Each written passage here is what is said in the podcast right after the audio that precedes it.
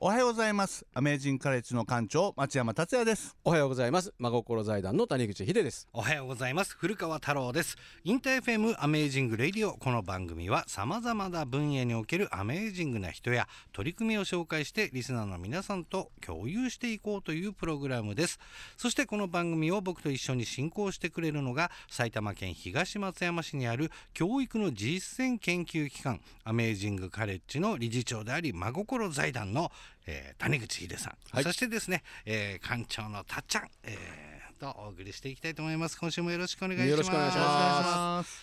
さあ、えー、まあ年が明けまして2週間経ちますが、まあ、今週の月曜日成人の日、うん、だったんですね、はい、今成人って18歳になるけど成人式は二十歳みたいな感じになってるんですよね、僕ら世代の方は ちょっと遠い目をしながら 思い出してねいただければというふうに思っております、えー、そして番組では皆さんからのエピソードも、えー、随時募集しています。みんなの EBM いくつか届いているようなんでヒデさんちょっと紹介していただけますか？はい、えー、っとですねこれはあのロッソさんうん、おはようございます。おはようございます。えー、昨日のこう冬至ですね。去年の冬至のダイヤモンド富士、ホテルの屋上からプールの眺めが最高でアメージングでしたってすごい綺麗なお写真をいただいております。いいですね。ありがとうございます。ね、そうあともうまさみさん。えー、おはらじ、えー、アメラジの活動。ただ子供たちを遊ばせてるだけじゃないのね、うん、奥深い組織だったのね。番組を聞いてて分かりました。少しずつ日本を明るくしたいです。ありがとうございますまさみさん、うん、そうなんですよ。あのメッカレはやっぱりあのもともとはね、えー、学校研究機関として始まったっていうふうになってたんですけど、うん、母体としては真心財団というのがあって、はい、そこのプロジェクトの一個なんですよね、うん、なのでそこと連動しながらこれからまあ防災もそうだし、いろいろとこう広げていくということをやっております。ね。はい。えーまあ、このアメージング、えー、レディオなんですけれどもね今年からね防災、えー、それから農業とかねシフトしていろいろと皆さんと情報を共有していきたいと思っております、はい、えー、皆さんの身の回りのエピソード随時募集しております。みんなの EBM と題してメールは amazing.interfm.jp X の場合にはですねハッシュタグアメラジ897をつけてポストしてください。それでは今日の1曲目いきましょう。ミシェル・ポルナレフでシェリーに口づけ。インター FM アメージングレディオをお送りしているのは古川太郎と。アメージングカレッジ町山達也と。真心財団の谷口秀です。さて2024年アメージングレディオではね防災により重きを置いてお送りしていきますという話を先週いたしましたが、うん、そこで今週もこの方お呼びしております。防災アドバイザーであり防災士の岡部理恵子さんです。今週も岡部さんよろしくお願いします。はいよろしくお願いいたします。よろしくお願いします、ね、もう先週の懐中電灯のことが忘れられなくてね、はい、水ついちゃうあれはすごかった。あれびっくりしましたが、まあでも防災といってもそこにはね本当にいろんな側面があると思います、えーえー、先週はね防災グッズという観点で教えていただいたんですけども今回は例えば火災、はい。まあ起きうることですからね、うん、こういった時に何か使えるものを紹介していただければと思うんですが。はい、あの火災が起こったって言った時によく逃げる時に姿勢を低くして、うん、ハンカチで口を押さえて、しゃがみながらあのね、うん、そろりそろりと行くというような。もろです。僕そう思ってました、思ってますね、はい、で実際に今でも防災訓練でそれをやってるとこたくさんあるんですけれども、それで本当にいいのかっていうことなんですよね。はい、違うんです、ね、やっぱりあの室内とか、うん、あの廊下とかに煙が来てる時って、うんやっぱりね目が開けられなくなってきてしまうんですよ。痛いんですよ煙が、うん、そうしますとしゃがんでどうするとかっていうと目を開けないでっていうことになると余計に動けなくなってき、うん、てしまう。んで。すよね、はって出てくださいって無理だよね、はい、そうなんです。よそそうだ。それよりも近くでまだ新鮮な空気がありましたら、うん、透明の45リットルぐらいの袋でパッパってやってあの袋の中に空気を入れ込んでそれを頭からスポッとかぶるんですよ。うん、はい、はい。そうしましたら走ったら3分、うん、歩いても5分、うん、その中の空気しっかり吸いながら、安全に避難できるという煙フードっていうのがあるんですね。煙フードよくあのビジネスホテルとかにたまにこうドアのところとか、はい。なんか最近装備されてるところも見かけますもんね。はい。あの頭の上にかぶそうですね。宇宙飛行士みたいにかぶるやつだよそうですね。ヘルメットみたいに。おーう。ん、あるんですけども、まあ、す絶対とは言いませんけど耐熱温度がないところのもあるんですよね。なるほど。安いメーカーさんのになりますと。ですのであの安いお店とかにも売ってたりとかしますけど、うん。耐熱温度を考えてほしいんですよ。まずはそこ大事なんだ。うん。うん。で私がおすすめしてるのは150度、はい。はい、まで大丈夫だというもので、やっぱり体に身につけるものですので、うん。熱で溶けてしまったら大変なことになります。まあそうですよね。はい、うんうん。なのでそういう耐熱温度がしっかりしてるかということが選ぶ時のポイントだと思います。それ今お持ちのこのはい、商品は、はい、こちら？こちらの商品はですね、150度まで大丈夫で、う。ん特殊な多層フィルムでできてるんですね。うん。はい。そういうものをしっかりやっぱり耐熱を考えてるメーカーさんがありますので、耐熱150度とかいう形で調べていただくとネットとかでも検索できると思います。なるほど。へこれはあれですね、えー財団法人の市民防災研究所というところ？はい、の製品。そうなんです。うん。はい、そちらを私はもう毎日持ち歩いてます。あ、岡部さんのあの例の 450g はい。の防災あの防災ポーチの中に必ず入ってまして、うんでたもしもしですよこれもし煙がないところだったとして、うん。そうした後ってこの袋って例えば、えー防寒着ののようにうん。首をちょっと切ってもらってかぶる切るとか、うん。あいろいろ使えるんだとはいいいろんなものを入れる袋にできるとか、うんうん多様に使えるんですよ。なるほどね。ですので煙フードという形で持っていながらうん。別の使い方もうん。自分の中で持ってるとうん。安心感が違うんですね。コンパクトですもんね。すごいち持っちゃいですよ。ティッシュボうんッあのティッシュぐらいですよね。うん。ねうん。ポケットティッシュポケットティッシュぐらいの大きさですよね。このくらいのものだし軽いですので、うん。ぜひ持っといていただきたいと思うんです。まあ本当に起きてほしくないですけど、火災ってやっぱりあの本当に起きうることで、うん。じゃあそこから避難するときにってなったときに、今まで僕らが思ってた姿勢低くして、まあ煙が上に行くから、はい。比較的下の方がっていうのはあったけど、うん。煙でやっぱりこうね、目がやられちゃうってことも考えると、はい。袋をかぶった方が。できるだけ早く逃げましょうっていうのが今令和の時代の常識になりつつあるんですよ。しゃがんでは張ってどどこに逃げるんですかっていうことですよね。もう視界がしっかりすれば、その3分なり5分間の時間でうん。逃げ切るっていうところにはこの煙フードがあるかないかで生死を分けると言っても私は過言でないと思いいやます。そうかもしれない。でもうちの家族延べで言うと8人いるんですけど、はい。8人が8人姿勢低くしてると思いますよ。そうだよね。うん。みんなそういう常識だったよね。ずっとそれで覚えてきたし、うん。それ以外の方法をなんてことを考えもしなかったので、そうですよね。学校の防災訓練って絶対こそう。スモークが張ってるところで。ねでハンカチ持ってるから持って。こう口に押さえてってまあ何もないならそれが一番ね、うん。あの最悪の状況だけど、うん。たったポッケに1個、うん。こういうの持ってるだけとか。じゃあなんかこうハンカチとそれとかをポーチみたいなところに持ってるとかデスクに置いてあるとか。なんかあっちこっちにちょっと置いてあるみたいなのうんは確かにすごい大事だな。それ準備しとくの大事ですね。うん。ランドセルの中に入れてあげるっていうのもねいいかもしれませんいやね。本当にそうかもしれないですね。子供だったらもっとね肺活量のことがあるから長くねうん。持つかもしれないし。確かに。これすごい大事。そうですね。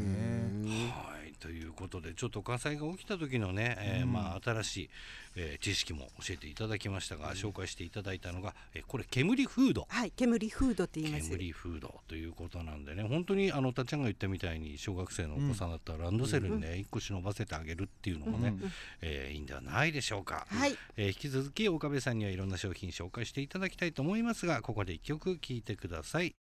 聴いてもらったのはフレーミングリップスで Do You Realize でしたインター FM アメージングレディオ今週も防災アドバイザーであり防災士の岡部理恵子さんをお迎えしていろいろとお話伺っております。引き続きよろしくお願いします。はい、よろしくお願いいたします。さあまあ先ほどはねちょっと火災が起きた時にということで新しい知識を教えていただきましたけどもちょっと今手に持っていただいてるそれはい一体何ですか？はい、はい。今日はね、美味しいもの持ってこさせていただきました。あらいいですね嬉しいなすごい可愛いパッケー。ジもう本当にね、災害時って言った時に、うん。アレルギーがある方たちってなかなか食べれないとか自分がビーガンだから食べるものって言った時選びたいっていう時ってありますよね。うん。うん。もう今こういう風なえアレルギー食であったりとか、うん。ビーガンに対応したような防災食っていうのも出てるんですよ。うん。えー。いやすごい重要なの。ビーガンとかベジタリアンの人のこと俺全く考えてなかったかもしれない。うん。ねお友達がそうだったりとかした時にお伝えしていっていただけると、うん。そういうもので5年間保存できるものとかっていうのがあったらうん。安心できますよね、自分が食べれるものが備蓄できてるっていうことで。はあでしかも今日こうやって持ってきたのを、はい。ぜひぜひ召し上がっていただきたいんです。はい。はい、これはあの東京オリンピックの時にあビーガンの方たちがもし被災した時に食べれるようにって備蓄してたものなんですよ。そそれがあることが知らなかったし、うん。そうですか。今こうやってねパックに入っているパンですね、あこういう形本当だ。はい、でねこれちょっとかいわゆる紙紙コップにパンが入ってるんだ。そうですね、うん。これはねスパイすごいいい香りがする。そうスパイスカレーでうん。完熟トマトのパンなんですよ。柔らかい大好き柔らかいふわふわですね。はい。えじゃあちょっとはい召し上がってください。えあ柔らかい。中身はもう普通に小麦粉。ね。うーん。ひよこ豆。はい、えあーいただきます。うん。ちゃんとカレーの味、うん。カレーの味。えー。うん。えちょっと歯ごたえがうん。ちゃんとあって。ーうん。ででもしっとりしてるんですよ。だからあの乾パンと本当に乾いたうん。うん。もの、まああれもあれも好きですけど、うん。これさこれは全然しっとりして。飲み物なくて食べても美味しいやつ。全然大丈夫ですね。全然大丈夫ですね。でもビーガンの人用の、うん。うんでも俺本当に考えてもなかったですよ、これでもさこのいろんな備蓄を企業もそうだしはい。行政がするじゃないですか、はこういうビーガン対応とか、まあ、例えばハラルとかもそうなんですけど、ん。そういうのの対応に関してはどうなんですかね今ね。そうですね。あのトイレの話もしましたけれども、うん。食べる飲むそして排泄っていったところは人間の生理現象ですよね。うん。ねそこがしっかりとできない環境に災害であっても、おあの体験させてしまうっていうことは、うん。これ安全義務違反になってしまうんです企業側としては。うん。あそれを裁判に、うん。裁判とか起こされると東日本大震災でおいても、やっぱりこうしっかりした備蓄ができてなかったことっていうことで、うん。訴訟に負けてますので、事実負けてるんだ。へっていうかそれまあ勝ち負けというよりは本当にやってあげた方がいいことだよね。うんそうですね確かにね。食べるものがないことの辛さって生きる希望が湧かないですよね。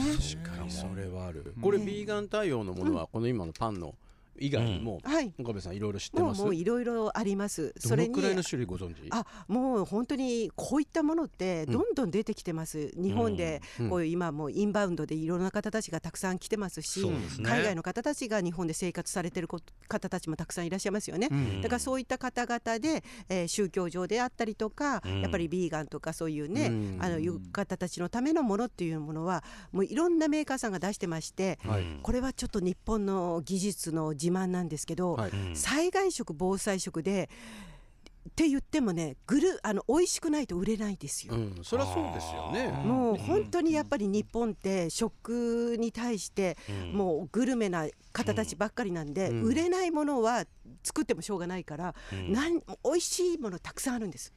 もう自信持って。世界的に見てもやっぱり技術的にやっぱり高い。高いですよ。うん。本当に美味しいです。これ本当にうん。後味、うん。うんちゃんと今スパイスの匂いとかうん。が本物なんだね。戻ってきててちゃんと。うん。俺なんかちょっと前まで本当にスパイスカレー食ってたんじゃないかなってい でう後味。そうなの、しかもさ食品添加物が入る時って後ろにうん。原材料名のところにスラッシュが入ってから書くんだけど、うん。これ何にも入ってないよ。無添加。無添加だから、えうん一切入ってない。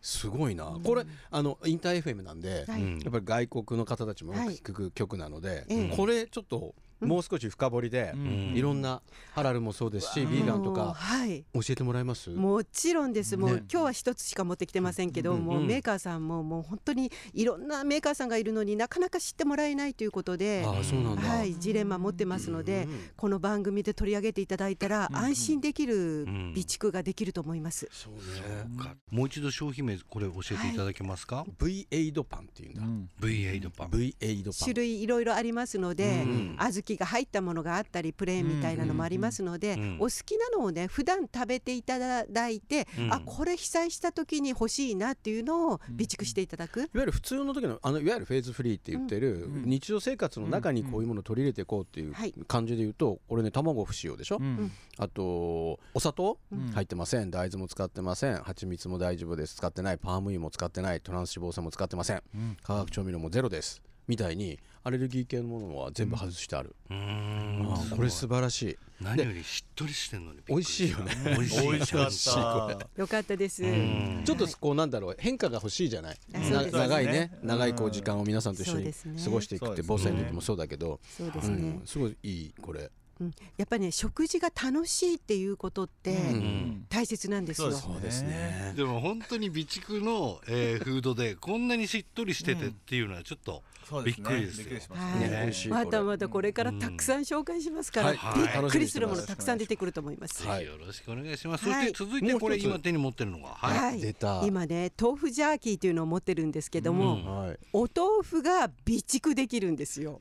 えまさか。5年間って書いてある。真空パックですね。アルミに真入ってるね。空パックに入って、そしてこれ豆腐って言いながらジャーキーになってるんですね。はい。豆腐ジャーキーなんです。ぜひあの開けていただいていいあちょっと見た目は宇宙食だね。うん銀色のパッケージで、うん。で合成保存料不使用。グルテンフリーですタンパク質を手軽にチよ。ャージって書いてある、今ねおっしゃってくださったタンパク質っていうものが本当にね届かないんですよ。うん。炭水化物ばっかり。になっちゃうんあだ。ーなるほど。その時にこれがあってちょっと食べたらどんな気持ちになるか。うん。今いただいてます、ね。まあこれでもちょっとこれ最初に口に入れた瞬間の味、うん。ビーフシャーキーだね。もうこれお酒。あそう。あでこれ。ちょっとこれ飲みたい感じです飲みたいね。これ色味が豆腐っていうから白いかと思ったんですけど、うん。ちゃんとちゃんとビーフジャーキーみたいうんに茶色くて、うん。でも味でしょ？うん。うーん。これうまいな。えこれ豆腐？豆腐うん。ああのなんだろう高野豆腐じゃないな。いやまあ豆腐でも感触としては、遠くに豆腐はあるけどうん。味がジャーキーだからうん。これこれちょっとビール。とかそうですね。うん。なんかつまみで普段のつまみで全然問題ないね、小学5美味しい年生の息子もねこの前いただいたんですけあどもうパクパク食べてましたね。子供好きだよこれ、ね。うん。ねこれはお子さんも好きだ、またボディビルダーの人、絶対にタンパク質いや欲しがるかタンらパク質そう本当大事、でもこれ本当にジャーキうんーですよね、うん。食べた感じが、そうですようねん。あのこれねあの高知って四国の高知ってご存知ですよね、はいはい高知って、えー防災の先進権って言われてるん。ですよ、うん。うん。そうですね、よく聞きますね今あの津波のうん。ねそうですねの防御の壁も作ったりしてるのはありますよはいそうね。そこの高知で作ってるメーカーさんなんですよ。本当に味までこだわってう、ん。いろんな種類またここもこれだけじゃないんですよ、えー。これあれの株式会社田中食さん。田はい中食さんっていうのかな、カタカナで、わこの人美味しいですよ。でも二つともはいちゃんとしっとりしてるんですよ。うん。なんか乾いたものっていう印象がある中で言うと、そうだね非常食乾いてる印象やっぱりまだ消えないね、全然消えないです。ね。だからもう旦那さんじゃないですけど、岡部さんのやっぱりいや乾パンでしょ。うん。みたいにうん。発想としてはそうなんですよ。でも。乾いたもの食べたらどうしても水を水分欲しくなるから、うん。逆循環ですね。悪循環だし、どんどんあのまあ物が重くなっていくっていうかな、そうですね、そうかすごいな、でもそれが当たり前だと思ってるから、食べたそれしかないのかと思ってます、なんか、うん。美味しいものとかがねね。なんか。あるんですよ。火も使わない水も使わない洗い物も出ない、まあこれだったら手で食べられるもんね。ね。このパンの方もそうだもんね。カップに入ってるからね。入っては人に渡してもね。確かに。つまめるし、よく考分けらえてるのがねすごいですよね。いいね。はい。はい。オフィスでこれ持ってパクパクちょっと食べたいね。あはい。全然いいと思います。これ全、うん。うんすごくいい、なんか腹持ちもしそうな感じうん。ですよ。ね。よく噛んでる。そうなんです。噛むし。やっぱ唾液が出ると食欲が湧きますよね、うん。被災すると、もうね胃袋も頭も、うん食べてないということを忘れちゃうんですよ。だから食欲を、うん。あのお起こすために、うん。食べてないよって頭が再認識するためには、うん。よく噛む唾液を出すという行為をど。どこでするかなんですよ。そうですね、うん。ありがとうございます、はい。豆腐ジャーキーはい。ということで今ね2つの食品紹介いたしましたけどももう一つなんか手に持ってますが岡部さんそれは、はい、食べたら歯を磨いていただきたいじゃないですか。はいね。よく言われます。あの奥さんとか寝る前にちゃんと磨きなさいよとかね、う ん災害が起こった後うん。に公衆衛生をしっかりすることが、うん。自分が病気にかからないためにとっても大切なことになるんですね。で公衆衛生衛生って言っても歯磨きでやってしまうと水を使いますよね。うん。貴重な水ですし、うん。私が被災した時にあったように配管が壊れてるから水流すなの中で、うん。普通の歯磨きって難しいんですよ。うん。ですよね。そのためにペーパー歯磨きってあります。へええこれ拭き取る感じなんですか？そうですね。手に巻きつけてゴシゴシやるとうん。もう本当にねペパーミントの香りがしてん磨いているうちに爽やかな気持ちになりますし汚れも落とせますので。すっきりするんですか？そうなんですよ。はい、これねあの普通の時あの飛行機とかあの海外旅行行く時とか、うん飛行機に乗る時とか持ってると、うん歯なかなか磨けないじゃないですか。はい。そうですかね。そういった時も使えますので普段も旅行の時で使って、うん。で被災した時はこのペーパー歯磨きで口臭予防をするということで持っておくといいと思います。はい。ということで商品の情報ね、あの X の方でもいろいろとちょっと後でアップしたいと思いますので、うん。チェックしてください、ということで2週にわたって登場していただきました。岡部さんまたこれ準レギュラーということで。はい、はい。またあの引き続きよろしくお願いします。よろしくお願いいたします。インター FM アメージングレディオお別れの時間が迫ってきましたがね今週もいろいろとためになる話岡部さんから伺うことができました。ね引き続き、えこの番組では皆さんからの、えー身の回りで起きたちょっとしたエピソードを募集しています。みんなの EBM と言います。メールの場合は amazing.interfm.jp、えーそして X で投稿する場合には「ハッシュタグアメラジ897」をつけてポストしてください。